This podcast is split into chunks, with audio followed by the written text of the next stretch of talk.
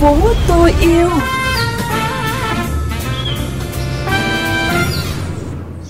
Thanh Thúy và Tấn Khoa xin gửi lời chào đến quý vị và các bạn đang cùng lắng nghe chương trình Thành phố tôi yêu trên kênh VOV Giao thông Mekong FM 90 MHz, phát định kỳ vào sáng thứ năm và phát lại vào sáng thứ sáu hàng tuần.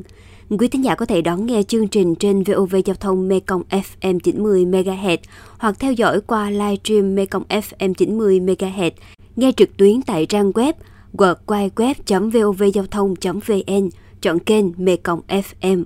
Mở đầu chương trình hôm nay, mời quý thính giả cùng điểm qua những tin tức đáng chú ý trong chuyên mục Chuyện gì đang xảy ra. Chuyện gì đang xảy ra?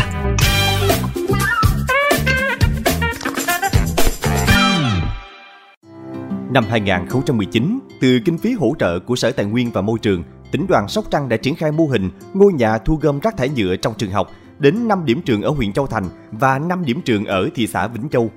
Ngôi nhà có chiều cao và rộng 2 mét, mái che bằng tôn, kết cấu khung nhà là lưới thép nhỏ, chân tường đổ bê tông, đặt trong khuôn viên các trường học. Sau gần 4 năm triển khai, mô hình không chỉ duy trì hoạt động mà còn góp phần làm lan tỏa tinh thần bảo vệ môi trường xanh sạch đẹp trong học đường, đem lại nhiều niềm vui nho nhỏ. Trường Đại học Cần Thơ vừa tổ chức tọa đàm giải pháp khoa học và công nghệ trong thích ứng biến đổi khí hậu và phát triển bền vững đồng bằng sông Cửu Long. Giáo sư tiến sĩ Hà Thanh Toàn, hiệu trưởng trường Đại học Cần Thơ cho rằng đồng bằng sông Cửu Long đang đối mặt các vấn đề ô nhiễm môi trường từ chất thải rắn, rác thải nhựa, ô nhiễm nước mặt từ hoạt động sinh hoạt, đô thị hóa, thâm canh nông nghiệp, nuôi trồng thủy sản. Tọa đàm nhằm mục đích chia sẻ thông tin, thành tựu, kết quả nghiên cứu khoa học về bảo vệ môi trường, quản lý bền vững tài nguyên thiên nhiên, đa dạng sinh học và thích ứng biến đổi khí hậu ở vùng đồng bằng sông Cửu Long. Ước tính tổng lượng phụ phẩm trong nông nghiệp của Việt Nam là gần 160 triệu tấn, trong đó có khoảng 90 triệu tấn phụ phẩm sau thu hoạch từ cây trồng, từ quá trình chế biến nông sản của ngành trồng trọt, chiếm 56,2%. 62 triệu tấn phân gia súc gia cầm từ ngành chăn nuôi, chiếm 38,7%. 6 triệu tấn từ ngành lâm nghiệp, chiếm 3,7%. Và khoảng gần 1 triệu tấn từ ngành thủy sản, 0,6%. Những con số này cho thấy tiềm năng giá trị của phụ phẩm nông nghiệp. Nếu biết tận dụng và xử lý chế biến tốt nguồn phụ phẩm thành nguồn tài nguyên tái tạo, thì sẽ mang lại giá trị cao cho ngành nông nghiệp. Không phải chuyện đâu xa. Thưa quý thính giả, với tỷ lệ dân số tham gia sản xuất lớn, nông nghiệp không chỉ là ngành chịu tác động mạnh của biến đổi khí hậu, mà còn là ngành gây ra phát thải khí nhà kính rất lớn, với trách nhiệm giảm phát thải để góp phần giảm nhẹ biến đổi khí hậu toàn cầu, hướng tới nền kinh tế xanh, nông nghiệp Việt Nam và đồng bằng sông Cửu Long đang từng bước chuyển đổi mô hình sản xuất đáp ứng xu thế tăng trưởng xanh, tiêu dùng xanh. Mời quý thính giả cùng theo dõi phóng sự sau. Với xu thế phát triển nông nghiệp bền vững, nông dân Hậu Giang đang đẩy mạnh sản xuất lúa gạo theo hướng an toàn thực phẩm để góp phần đạt 3 tiêu chí quan trọng là kinh tế, xã hội và môi trường. Hợp tác xã Gạo Sạch Tân Long ở huyện Vị Thủy, một trong những đơn vị tiên phong trong tỉnh thực hiện việc liên kết với nông dân để canh tác lúa hữu cơ, tạo ra hạt gạo sạch phục vụ cho xuất khẩu. Hiện hợp tác xã có 110 xã viên, diện tích sản xuất khoảng 138 hecta. Ngoài được biết đến với thương hiệu gạo sạch Vị Thủy, và đạt chuẩn ô cấp 4 sao cấp tỉnh. Hợp tác xã còn ứng dụng tối đa cơ giới hóa trong các khâu sản xuất và làm ra hạt gạo. Ông Nguyễn Văn Thích, Phó Giám đốc Hợp tác xã Gạo Sạch Tân Long cho biết. Cái à, lợi nhuận đây là lợi nhuận cái lợi ích, cái sức khỏe của người tiêu dùng. Người ta thấy là đảm bảo được không dùng chất hóa học để là gãi trên đồng ruộng. Cái thứ hai nữa là cái sản phẩm làm ra là nó có giá trị. Sống hiện giờ là người ta ăn phải cho ngon, mặc phải cho đẹp. Thành ra bây giờ cái chất lượng cái sản phẩm mà làm ra đó là phải đáp ứng với cái người tiêu thụ chứ không phải là chúng ta có những gì mà chúng ta bán mà thị, thị trường ta không cần. Thì lúc đó cái sản phẩm mình làm ra là nó không có giá trị. Hay mô hình lúa tôm lúa cá không chỉ nâng cao giá trị cho sản xuất mà còn giúp giải quyết vấn đề giảm phát thải khí nhà kính xây dựng nền nông nghiệp xanh. Đây là một trong những mô hình điển hình trong việc thích nghi với biến đổi khí hậu của khu vực đồng bằng sông Cửu Long. Tại tỉnh Cà Mau, Đến nay, diện tích sản xuất một vụ lúa, một vụ tôm của tỉnh đã lên đến hơn 40.000 hecta. Mô hình này được đánh giá là thích nghi với tác động của biến đổi khí hậu, vừa tạo ra được sản phẩm có chất lượng cao hơn so với chuyên canh trước đó, kể cả lúa và tôm. đặc biệt là giúp cắt đi mầm bệnh tồn lưu trong mỗi vụ nuôi tôm, làm cho hiệu quả sản xuất con tôm cũng như cây lúa đều được nâng lên về mặt chất lượng và giá trị. Ông Lê Văn Sử, Phó Chủ tịch Ủy ban nhân dân tỉnh Cà Mau cho biết: Việc sản xuất của người dân chủ yếu là tình trạng manh mún nhỏ lẻ, chưa thành lập được nhiều tổ hợp tác, hợp tác xã để chúng ta trên cơ sở đó chúng ta xây dựng các cái liên kết sản xuất, xây dựng nhãn hiệu chứng nhận nguồn gốc để đảm bảo cho cái sản phẩm đó nó được tiêu thụ đúng giá, đúng với chất lượng của nó.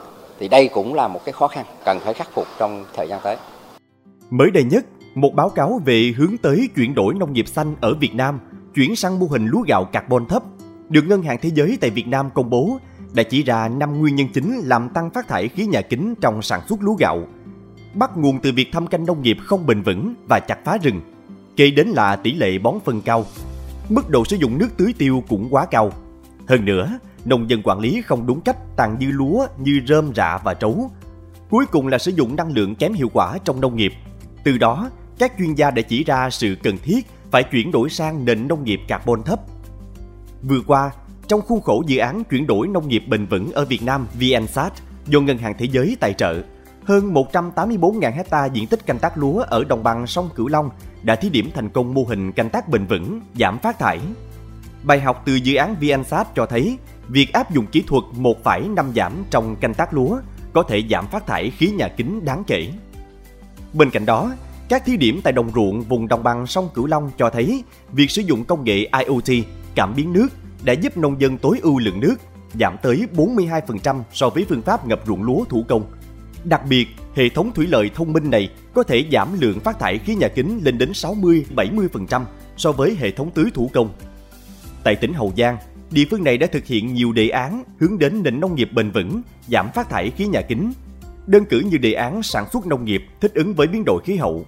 Ông Trương Cảnh Tuyên, Phó Chủ tịch Ủy ban nhân dân tỉnh chia sẻ: Đối với ờ, lĩnh vực nông nghiệp, Ban chấp hành Đảng bộ tỉnh cũng đã xác định phải chuyển đổi cơ cấu nông nghiệp theo hướng là gia tăng cái giá trị tối ưu hóa cái giá trị trên một cái đơn vị sản xuất của lĩnh vực này cái thứ hai là một số cái vấn đề là liên quan đến cái việc ờ, thay đổi phương pháp sản xuất từ cái kinh tế nhỏ lẻ thành ra tổ hợp tác và hợp tác xã. Cái sản xuất nông nghiệp trong thời gian tới chúng ta phải là đi hướng tới là bảo vệ môi trường tức là giảm cái phát thải khí nhà kính.